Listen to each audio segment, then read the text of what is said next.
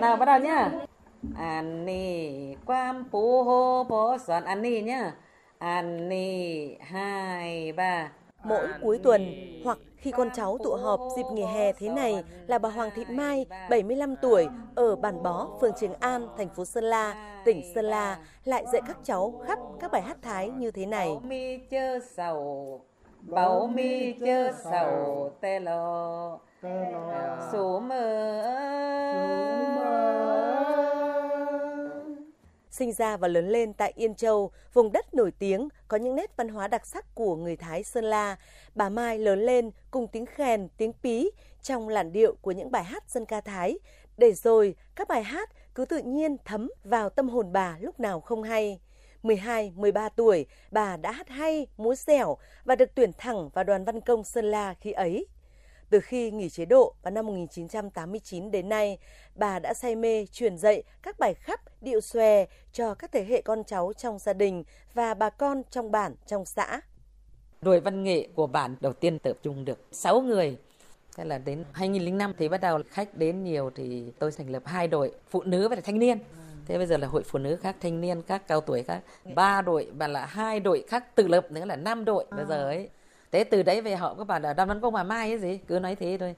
Nên tôi cũng rất là vui. Không chỉ như cơm ăn thức uống hàng ngày với bà Mai, văn hóa văn nghệ còn là chìa khóa của trí óc, giúp mang đến tâm hồn tươi vui, kết nối mọi trái tim để làm nên những đổi thay tích cực trong mọi mặt của đời sống. Từ bắt đầu có văn nghệ mạnh như thế, bắt đầu là nhiều người các nơi đến biết bản bó. Thế là từ đấy về có điện, có đường, dân thì rất là vui. Đến bây giờ bản làng cũng thay đổi thế này. Nói thật cũng là nhờ có văn nghệ văn hóa.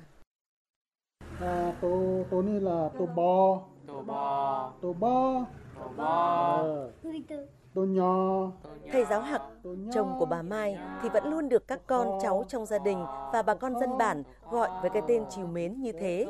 Sở dĩ như vậy là bởi những năm qua, ông đã luôn tích cực truyền dạy chữ Thái cổ cho mọi người. Còn nhớ, lớp học đầu tiên mà ông mở ở bản từ một vài ba người, sau đến hơn 100 người theo học, nhỏ nhất là 7 tuổi, người nhiều tuổi nhất là ngoài 60. Sau đó, ông phải chia thành hai lớp với hai nhóm tuổi khác nhau tôi cũng tự biên soạn ra cái giáo án của mình giáo án học 3 tháng mỗi tuần học 2 buổi sau khi hết chương trình thì có sơ kết tổng kết là nói và có biểu dương khen thưởng thế cho đến bây giờ thì lớp ấy cũng có người biết đọc biết viết và tôi cũng đang đề xuất thêm mà muốn mở nữa Ông bà Mai hạc có 4 10 con và 10 cháu chắt. Ngay từ nhỏ, mỗi người đều đã được ông bà nuôi dưỡng vẻ đẹp tâm hồn từ những làn điệu khắp Thái. Vì vậy, ai cũng thành đạt, học giỏi, nhất là ai cũng thông thạo tiếng nói, chữ viết và am hiểu phong tục tập quán của dân tộc mình. Cậu con trai út của ông bà hiện đang công tác trong lực lượng bộ đội biên phòng, còn thổi sáo, thổi kèn rất hay. Em Lù Quỳnh Hương, con cháu trong gia đình ông Hạc cho biết. Lan là ép sứ tay, nàng ai ta hạc. Cháu rất vui và tự hào không chỉ nói được tiếng của dân tộc mình mà còn biết được chữ Thái cổ nữa.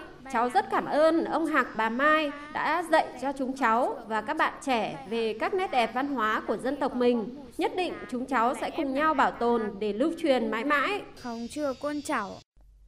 xác định nguồn gốc của mọi mâu thuẫn bất hòa đều do thiếu hiểu biết mà ra. Ngoài động viên con cháu phải học tập thật tốt để nắm bắt tri thức, trở thành những người văn minh, tiến bộ. Từ năm 2009, ông Hạc đã sáng lập ra chi hội khuyến học của dòng họ Quàng ở Bản Bó. Sau hơn 10 năm duy trì, phát triển dòng họ học tập, con cháu họ Quàng ở phố núi này rất nhiều người đã học hành đỗ đạt với hơn 60 người có trình độ thạc sĩ, cao đẳng và đại học. Nhiều người hiện đang mang quân hàm đại tá, thượng tá trong lực lượng vũ trang. Ông Lường Văn Đích, bí thư tri bộ kiêm trường bản bó cho biết ông bà Mai Hạc ấy mặc dù cao tuổi nhưng mà rất là nhiệt huyết, nhiệt tình truyền dạy những cái tinh hoa văn hóa của dân tộc cho con cháu. Từ cái phong trào các cụ duy trì thì người ta biết đến bản. Đấy từ đó khách khứa người ta đến rất là nhiều. Kết quả là thu nhập này rồi tinh thần ấy của người dân của bản là nó phát triển rõ ràng luôn. Bản có 305 hộ mà 60 70% là khá giàu rồi Năm 2020, ông Quang Văn hạc vinh dự được về thủ đô nhận bằng khen cho tri hội khuyến học của dòng họ Quàng Bản Bó do Trung ương Hội khuyến học Việt Nam trao tặng. Còn nghệ nhân ưu tú Hoàng Thị Mai, vợ của ông, thì tháng tư vừa qua cũng vinh dự được về Phủ Chủ tịch dự buổi gặp mặt các già làng, trưởng bản, nghệ nhân, người dân tộc thiểu số tiêu biểu của cả nước. Theo ông Hạc, bà Mai, mỗi cuộc gặp gỡ không chỉ mang đến niềm vinh dự, tự hào mà còn giúp thổi hồn, chắp cánh cho niềm tin và ước vọng về sự trường tồn vĩnh cửu của nền văn hóa đa sắc Việt Nam.